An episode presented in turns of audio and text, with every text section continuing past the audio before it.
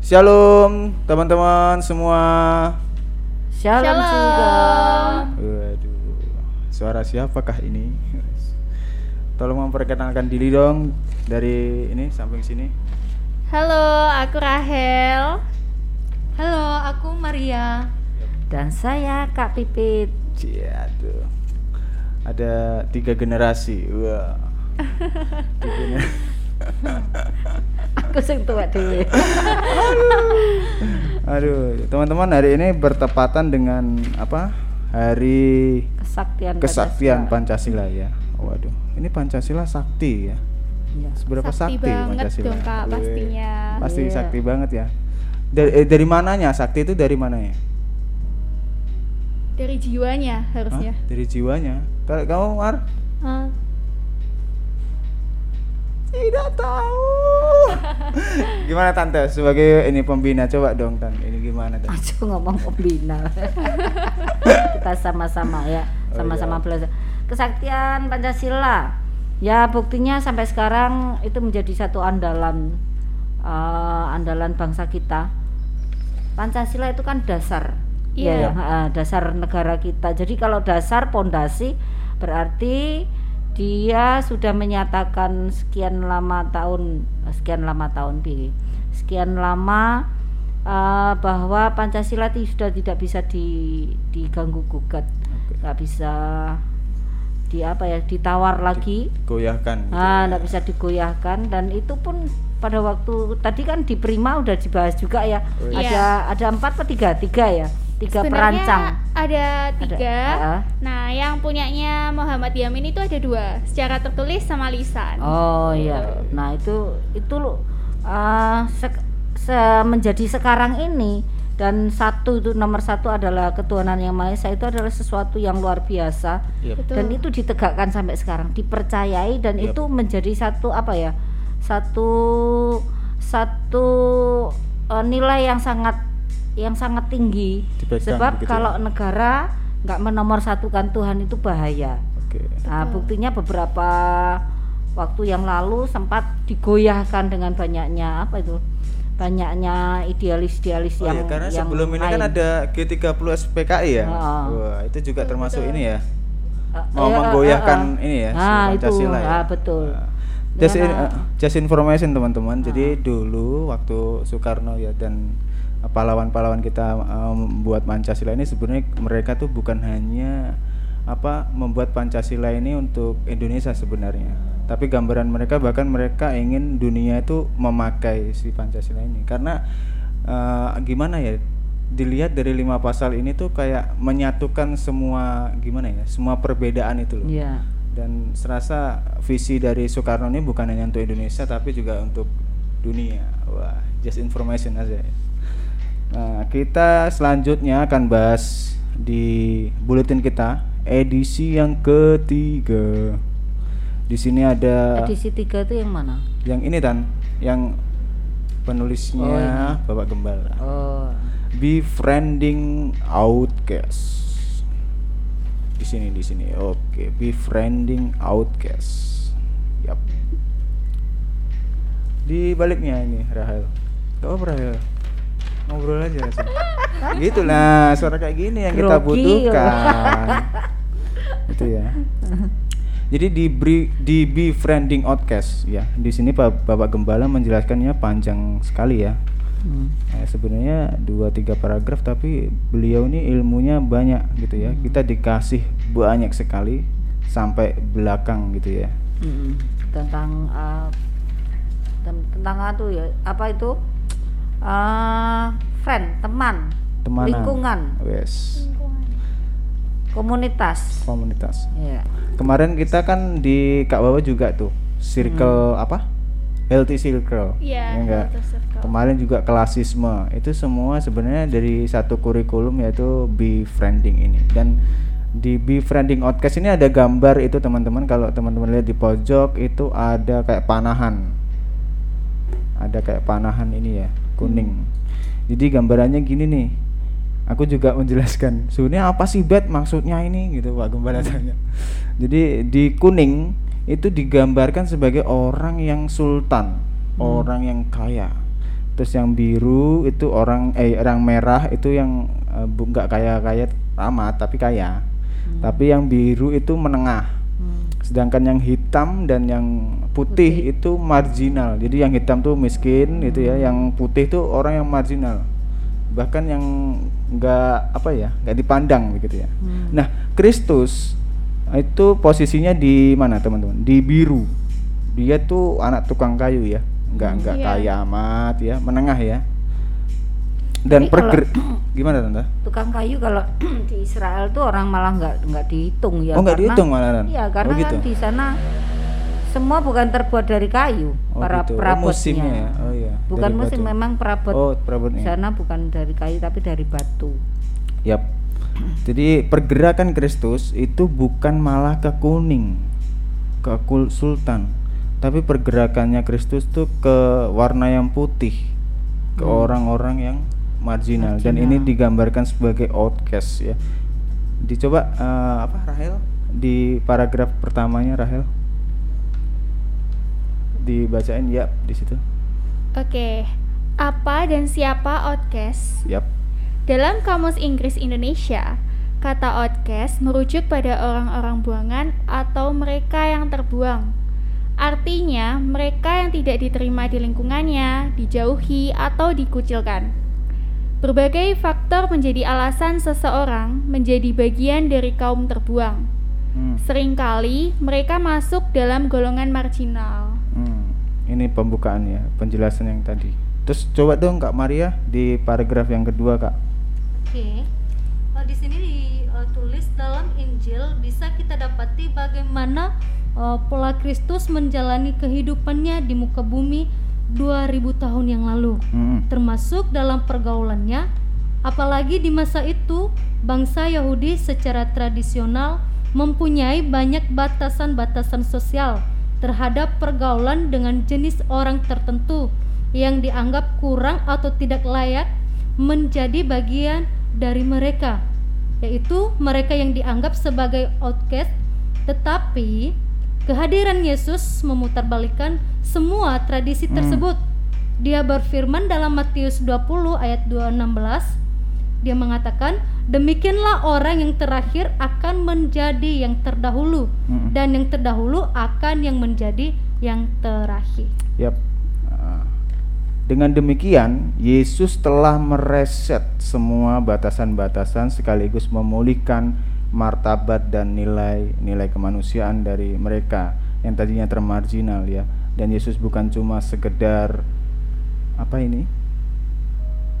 Sekedar apa itu teman-teman? Berfirman, berfirman, Berfirman. dia juga menerapkan ajarannya dalam kehidupannya sehari-hari dengan bergaul karib, dengan tulus menerima mereka yang dianggap buangan oleh komunitas mereka masa itu. Ya mereka di antaranya adalah orang-orang yang apa? Perempuan yang ya perempuan zaman dulu dianggap gitu ya Tanya. Iya, dan Bener nggak itu. sih? Hmm. Benar kalau eh, memang ada Yahudi gitu. Oh gitu. Kenapa Iya. tuh Tan? Kok bisa? Ya nggak ada eh, apa? Memang adatnya begitu. Laki-laki itu yang utama. Nah, Hmm. laki-laki itu diperhitungkan. Laki-laki yang dapat warisan. Yap. Laki-laki yang coba kamu baca di urutan silsilah. Mhm. Itu wanita nggak ada. Wow. Dari kemarin hari Selasa Pak Gem lagi bicara tentang silsilah. Mhm. ya itu nggak ada nggak ada wanita nggak ada wanita yang disebutkan dari mulai keturunan Abraham Mhm.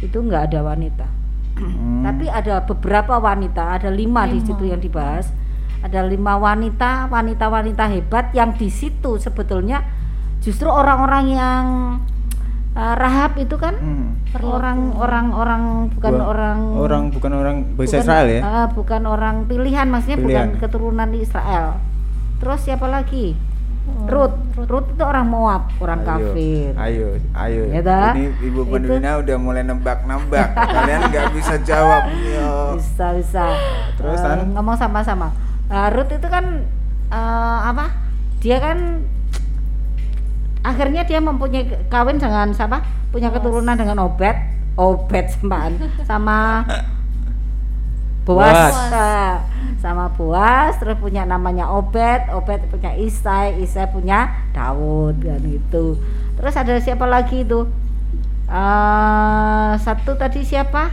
Rahab Rahab, yang kedua Ruth, Ruth. yang ketiga, Ketiga. yang Wah, terakhir lima, yang kelima itu Maria, yang Maria itu bukan ini mah. Maria mana nih tan? Maria, Yesus, ibu Oh, Yesus. Maria ibunya Ibu Yesus. Yesus. Ada eh, maksudnya di dalam silsilah itu ada nama li- lima nama yang apa? Yang tercantum perempuannya. nama-nama perempuan. Padahal dari sekian banyak Yap, yap, yap. hanya lima. Karena memang itu tadi wanita tidak terlalu dihitungkan, diperhitungkan. Itu kalau di itu di mana? Di eh, kisahnya siapa itu? Kisahnya lima roti dua ikan itu Yap. yang ditulis kan cuma lima lima ribu laki-laki. Hmm. Nah, padahal wanita, wanita kan ada, pasti ada. Oh, Dan gitu wanita itu naik ibadah gereja, ibadah mesti lebih banyak. Tapi yang Ah. dihitung kan laki-laki. Oke, oke. Ya. Next, lanjut. Yang kedua, kaum miskin. Hmm. Yesus gimana? mengajarkan untuk memanusiakan orang miskin dan menunjukkan belas kasih Bapa kepada mereka. Dan sekaligus mencela mereka yang mengabaikan atau malah menindas orang-orang miskin. Dalam Lukas 4 ayat 18 dan Lukas 14 ayat 13 sampai 14. Yap. Yang kemudian yaitu kaum miskin. Kok bisa tan zaman dulu kaum miskin tuh orang outcast? Gimana ceritanya tan? Di Apa dalam Markus miskin? Digolongkan sebagai orang-orang yang dinajiskan, dikucilkan. Gimana tuh tan? Di zaman dulu orang miskin Orang miskin. dinajiskan. Se -se, Taurat aku gimana aku enggak terlalu berani menjawab karena Oh, itu harus harus dipelajari dulu. Wes. Nah, daripada salah menafsirkan. Kita betul. akan maju ke nomor selanjutnya. Oke. Oke. Yang ketiga ada ah, yang ke berapa? Empat ya? Ketiga, Oh ketiga. Apa itu ketiga? kaum yang dinajiskan. Nah, Apa itu? Ap- Apa itu kaum yang dinajiskan? Taurat mengatur banyak hal termasuk juga tentang golongan orang-orang yang dinajiskan dan ha- harus dikucilkan. Hmm. Namun Yesus menyambut mereka. Ia menyembuhkan mereka sehingga mereka bisa kembali ke dalam komunitas mereka. Hmm. Contohnya dalam Markus 1 ayat 40 sampai 45. Iya, memang ya. eh, seperti orang buta itu juga ya Tan ya. Orang buta. Hmm. Orang kusta gitu juga ya Kak Oh iya, benar tuh orang Iya. kusta. Itu. Ya tapi itu Gimana, eh, orang maksudnya gini, kalau orang yang dinajiskan itu kan kalau zaman dulu, zaman zaman Tuhan Yesus itu atau dalam eh, hukum Taurat itu memang orang yang apa itu namanya Ku, apa kusta Kusta. kusta itu kan memang dinajiskan Nah, dinajis ya dinajiskan maksudnya itu diasingkan Iya, tapi iya. bukan orang kaya oh, bukan orang miskin Ayub itu juga kena Oh. Ayub kan bukan orang miskin, Dia Ayub orang kaya. iya. Yap. Lalu ada raja, raja siapa itu? Raja Usia. Nah, itu juga karena dia melanggar tatanan eh, tatanan imam yang membakar persembahan itu kan siapa itu? Imam bukan raja, tapi Usia merasa dia dia lebih dia lebih berkuasa, dia akhirnya dia melanggar aturan itu yang seharusnya yang memberikan korban bakaran itu adalah siapa? Imam tapi usia. Akhirnya usia juga kena kena apa namanya tadi? Kusta. Kusta. Kusta. Jadi tak pikir sih bukan hanya orang orang miskin yang yang di yang masuk golongan najis, tapi Tapi mereka-mereka yang melanggar juga gitu ya Tan? yang ya yang melanggar itu jelas yang melanggar perintah Tuhan. Oke, lanjut di nomor 4 Kak Maria. Kecuali Ayub ya, Ayub nggak Ayub. melanggar. Iya, iya. Yap. Oke, yang nomor empat kaum penindas. Hmm. Nah, pada saat ini ada istilah perundung. Pada masa Yesus mereka adalah penjajah dari kekaisaran Roma, Roma dan para pemungut cukai yang bekerja pada mereka. Tapi ternyata Yesus melakukan hal itu dengan cara yang aneh dan luar biasa, sehingga pemungut cukai, cukai pun bertobat. Bahkan ada seorang yang menjadi muridnya. Wow, aku ngerti yang dimaksud oleh Pak Gem ini ya. Pemungut cukai ini ya, yang jadi muridnya siapa? Tuhan Yesus ya. Tentu Iya. kita juga tahu ya, pemungut cukai ini. Tapi apakah pemungut cukai dan kaum kaum Romawi ini ju- juga termasuk golongan outcast kan waktu di masa itu. Ya mungkin eh, a- siapa tadi? Eh, Eh, apa kekaisaran Roma Iya, pemungut itu cukai. Pemungut cukai. Pemungut cukai. itu di ini ya tan Pemungut cukai itu mengapa dia di dimusuhi sama orang-orang Yahudi karena satu itu kan eh, pekerjaannya penjajah Romawi pada waktu itu kan menjajah Israel, menjajah orang-orang Yahudi dan orang-orang kalau istilahnya zaman peperangan bangsa Indonesia itu ante elondo. Nah, Wah, itu loh. aduh, ini itu ante Apa? Tahu Ante? bahasanya? Ante elondo itu adalah eh, apa ya itu sebenarnya omongan kasar ya karena itu bela bukan membela negara tapi dia justru ikut sama penjajah gitu loh. Oh. Nah itu Sakius atau pemungut cukai itu adalah orang-orang yang anti Romawi gitu loh. Akhirnya dimusuhi kan sama Iya, orang-orang betul, Yahudi. tapi bahkan di sini ini Pak Gembala menuliskan bahwa orang yang seperti itu bahkan menjadi muridnya ya Iya. Ya, bahkan Tuhan merangkul gitu ya. Karena kan Karena- sudah ketemu sama Yesus, ya toh? Sakius bertemu dengan Yesus ada perubahan. Oh. Seperti orang yang dinajiskan tadi, yang ketiga itu juga akhirnya ketemu dengan Yesus seperti siapa? Wanita yang pendaran tuh ketemu Iya. sama Oh, iya, Yesus iya. kan. Nah, pokoknya semua yang ketemu sama Yesus pasti Iya. ada Di- perubahan. berarti di sini Tuhan Yesus sebenarnya juga mau menyentuh mereka begitu ya Iya gambarannya pasti ya. Iya Yesus kan seperti kamu awal tadi Yesus merambah ke mana ke daerah putih, daerah putih hitam ya, yang marginal. Nah, nah iya. Yap, itulah outcast. Kemudian ada di poin 5. Coba Rahel di poin 5. Yang kelima, kaum yang dibenci. Yap. Contohnya adalah orang Samaria. Hmm. Dalam sebuah perumpamaan yang diberikannya, Yesus menghilangkan batas-batas itu di dalam kita dengan menerapkan kasih. Dan pada kesempatan yang lain, Yesus bahkan bercakap-cakap dan mempertobatkan seorang perempuan Samaria. Hmm. Dalam hal ini, Yesus bahkan mematahkan tiga tradisi outcast di zamannya sekaligus, Hmm. yaitu seorang perempuan yang bukan keluarga, seorang pezinah, dan seorang dari kaum yang dibenci. Wow. Ya. Wow, wow. Jadi kayak di situ tuh image-nya tuh udah jelek gitu ya. Tapi Yesus ini kayak merobohkan tembok-tembok itu ya Betul ya. dan berpikir bahwa ini jiwa gitu loh. Iya. Ini yang harus aku cari Iya. gitu ya. Wow. Dan di paragraf yang terakhir bahwa gembala berkata bahwa be- befriending outcast mengapa tidak gitu ya. Bahkan kita harus menerima mereka dengan terbuka dan penuh kasih. Karena teladan kita yaitu Yesus Kristus memberi contoh nyata tentang hal ini. Tetapi ingat 1 Korintus 15 ayat 33 mengatakan janganlah kamu sesat. Pergaulan yang buruk merusak kebiasaan yang baik. Ya. Kita harus memegang ayat ini bukan untuk membatasi pergaulan kita dan menolak mereka yang terbuang. Justru sebaliknya kita harus menyambut mereka seperti Yesus, role model kebenaran yang telah menyontohkan kepada kita. Melainkan kita pegang ayat ini untuk kita mengendalik untuk kita bisa mengendalikan dan menguasai diri kita agar kita tidak menjadi sesat di dalam kita menjalani pergaulan kita dan tidak menjadi serupa dengan dunia ini. Wow. Gimana Tan? Iya benar. Kak konsen aku mau. Oh iya, Apa itu ngom apa? di paragraf Yesus. terakhir di Hah? punchline-nya ini menekankan Pak Gembala itu ya kita memang harus touch mereka gitu ya, Hmm. menyentuh mereka tapi ada satu wejangan begitu di 1 Korintus 15 ayat 33 bahwa janganlah kamu sesat pergaulan yang buruk merusak kebiasaan yang baik Iya. sebagai bentuk wanti-wanti tapi kita tetap eh, mengarah ke mereka begitu tetap Hmm. sentuh Iya. gimana ini Pak? Ini uh, ada satu satu Kak, Kak Pipi jadi ingat ya. gimana tuh Ada satu gini.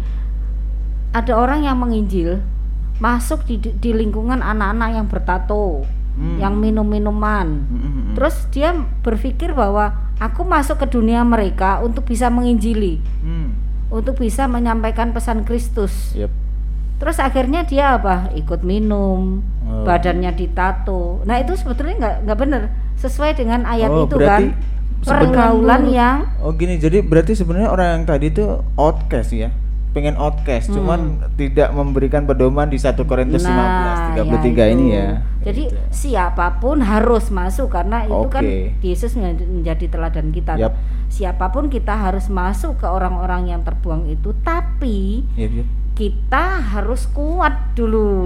Berat banget nih pasti. Nah, nah iya, Ah, memang berat Kita menginjil. juga harus jaga-jaga ya. Nah, kan? kita harus benar-benar uh, pokoknya jangan mengandalkan kekuatan kita, kepandaian kita, pengalaman kita, ya. Kita tetap mengandalkan Tuhan supaya Roh Tuhan itu yang akan membungkus kita Wow. dan kita nggak nggak apa jenenge nggak katut gitu Iya. loh. Iya, iya. Nggak Nggak bukan terpengaruh. kita mau kita mau nginjilin anak ngerokok, eh, kita ngerokok Nggak dulu supaya juga. diterima. Bukan, ya. Nah, jadi kekuatan firman atau Allah itu yang akan menolong kita. Amin. Yes, ini udah dipanslenkan sama Kak Pipit gitu ya. Dan di sini ada kuis teman-teman. Carilah arti dan makna kata Yunani yang terdapat di lembar cover. Di mana nih lembar cover? Nih. Ini bacanya apa ya nih? Coba deh baca. Apa ini kak? Waduh. Coba dong itu clue-nya ada clue-nya. Clue-nya di Wahyu di Wahyu Wahyu berapa nih? Wahyu se- 1 ayat 11 dan Wahyu 3 ayat 7. Clue-nya di situ tuh. Waduh. Wahyu pira? Satu ayat 11. 1 ayat Wahyu 11 satu ayat da- 11. dan Wahyu 3 ayat 7. Aki bahasa nih bahasa apa? Ah, ini bahasa Itu bahasa apa? Yunani. Bahasa Yunani ini yang Kak Maria yang ini Masa kuliah bahasa Yunani. Yunani oh euro besar kabeh iki. Iya, ayo Kak Maria, ini apa ini? Bahasa Saya Yunani. juga kurang tahu soalnya kan saya juga baru uh, Baru masuk bahasa ya. Yunani gitu ya. Iya, iya, iya, iya. iya. Ini eh, ini kalau Wahyu 1 ayat 11 ditulis gini. Gimana tuh? Katanya, Hmm. apa yang engkau lihat tuliskanlah di dalam sebuah kitab dan kirimkanlah kepada ketujuh jemaat ini. Ke Efesus, ke Smyrna, ke Pergamos, ke Tiatira, ke Sardis, ke Philadelphia dan ke Laodikia. Nah, coba kita lihat lagi clue yang kedua. Itu di Wahyu 3 ayat 7. Wahyu 3 ayat Coba 7. Rahel dibacain. Oke, bentar. Wahyu 3 ayat 7. Dan tuliskanlah kepada malaikat jemaat di Philadelphia, inilah firman dari yang kudus, yang benar, yang memegang kunci Daud. Apabila ia membuka, tidak ada yang dapat menutup. Apabila ia menutup, tidak ada yang dapat membuka. Iya, dari dua ayat ini kak kayak ada kata yang sama nggak sih? Yang tadi Iya. kita sebut apa tuh? Apa-apa? Yang Philadelphia itu Iya. Jemaat. Iya. Jadi ini ada Oh, ini. Oh, Iya pantesan dong, ada di kuisnya Philadelphia. ini. Villa. Oke, Del- Villa ini kan segitiga delta ya. Hmm. Delta Oh, iya. Villa del ini kan segitiga yang A tapi nggak ada seratnya tengah. ini ya, Itu. L, ya itu Ki P. PH. Ya P. PH baca V. Villa del Del. P. ya. Betul, betul. Philadelphia. Dan di sana lagi loh kuisnya tuh. ada yang bisa jawab Maknanya nggak? belum ada yang bisa jawab loh. Padahal ini ada dapat hadiah loh. Kemarin itu ada yang jawab nih. Siapa? Si Abi? Luar biasa. Wah, ada keren, yang jawab keren. tapi itu bahasa Jepang. Di edisi. Serius serius. Bahasa Jepang jadi ada lagunya Sydney Moede tapi dia tulisannya bahasa Jepang gitu loh. Kita harus nyari tuh judulnya apa. Dan Abi nemu tuh waktu itu setiap langkahku Hmm. tapi versi Jepang. Jadi Ah. sedang menginjil orang Jepang nih. Lagunya lagu kayak ini berbahasa Jepang. Dan carilah maknanya. Sebenarnya Philadelphia nih maknanya apa ayo ayo coba dong googling dong googling googling googling Philadelphia Apa sih Kak itu? Philadelphia Itu tuh? nama, Nama kota. kota ya? Ah, nama kota yang sekarang tuh di Turki. Hmm. Sekarang itu sekarang itu Turki itu apa Asia kecil ini ada tujuh gereja. Ayo googling googling. Oh. Ada tujuh Ayo, Mar. gereja itu yang disebutkan Googling. tadi. Philadelphia ini Kak Maria nih. Arti. Ayo ayo ayo ayo ayo. Ini maksudnya ini jemaat di Philadelphia kan iya, itu toh? tapi kita mau cari arti, Arti kata dari Philadelphia itu. Philadelphia itu Iya ya. dong. Coba. Coba Philadelphia. Sabar ya guys. Sambil mau mau ngobrol. Iya. Jadi buletin ini kayak gini nih, setiap Jumat kita kayak gini. Jadi nggak pulang aja gitu, tapi kita mau bagiin nih satu-satu rema gitu, satu topik-topik yang ada di sini. Itu Raya. Seru juga sih kak ya. Jadi kita nanti waktu ada firman Tuhan kita tuh nggak masuk telinga kanan keluar telinga kiri gitu kan ya. Bener bener bener kita Jadi- mau bagiin ke orang-orang di luar sana nih. Jadi berkat. Jadi berkat juga, ya enggak? Bukan untuk di dalam gereja GPM aja, Iya. tapi mereka-mereka remaja-remaja yang juga Betul. lagi Ini sih ketemunya itu. Eh, apa itu tan? Ya, arti Ya, arti arti. dari kota Philadelphia itu adalah ya. kasih sayang persaudaraan. Waduh. Keren banget. Jadi di befriending outcast ini, Yesus Yesus menekankan kasih persaudaraan gitu loh. Ya, ya. Jadi kita harus melihat mereka bukan dengan Dan nggak kacamata. pilih-pilih toh. Oh, oh, benar Hmm, tante, nggak nggak pilih-pilih. Jadi melihat kacamata bahwa inilah jiwa yang harus kita apa layani. Kita harus nggak melihat dengan kacamata oh ini jabatan, oh dia kondisinya seperti apa gitu ya. Ya begitulah teman-teman di sesi eh, di episode yang kedua bareng Kak Pipit, bareng Kak Maria dan Kak Rahel. Yap. Ya. Dan ada yang mau disampaikan teman-teman? Ada yang mau titip salam atau apa tante? Atau gimana responnya melihat ini? Kan ini baru nih. Gimana responnya tante? Ya, ini eh, satu langkah yang yang bagus ya karena kan ini nanti akan bisa didengar oleh siapa pun Betul. ya di luar dari kalangan kita juga dan ini adalah salah satu cara di mana Tuhan ngasih kesempatan di masa pandemi ini nginjil angel Mm-mm. Iya. Anak-anak muda sekarang angel nginjil tapi Iya. dengan acara seperti ini kan ya lumayan eh, ya kita doakan apa alat-alat seperti ini Ya. eh, apa namanya itu eh, cara-cara seperti ini itu juga akan memberkati anak-anak muda ya Yap. generasi-generasi yang ah nggak mau ke gereja yang nggak mau kok neng gereja jadi Kristen gitu? Ya ada kan yang seperti itu. Tapi ya puji Tuhan Tuhan kasih kesempatan untuk ada semacam ini yang membuat kita juga paling nggak kita leluasa. Asal kita tidak me, mengatasnamakan sesuatu satu instansi satu agama satu kepercayaan ya kita tidak boleh menjelekan itu. Iya. supaya ini bisa masuk ke seluruh kalangan benar benar benar.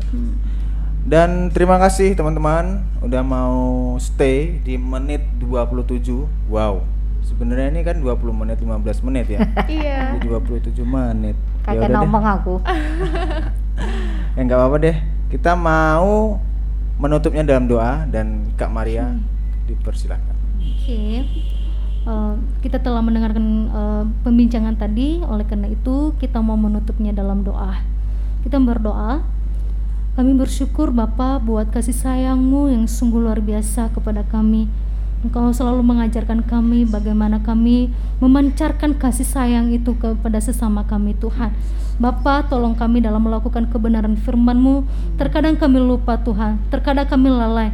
Tetapi Tuhan, satu kerinduan kami, biarlah kau- Engkau yang selalu mengingatkan kepada kami, biarlah kami menjadi anak-anak yang Engkau sukai Tuhan, anak-anak yang menghormatimu Tuhan, anak-anak yang taat di hadapanmu Tuhan. Bapa, pada malam hari ini, setiap apa yang kami katakan, kami percaya bahwa itu menjadi kemuliaan-Mu Bapa. Terima kasih Yesus, terima kasih. Hanya di dalam nama Yesus kami berdoa dan mengucap syukur. Haleluya. Amin. Terima kasih. Oke, Sampai jumpa di episode selanjutnya. See you. See you. See Foto deh. you.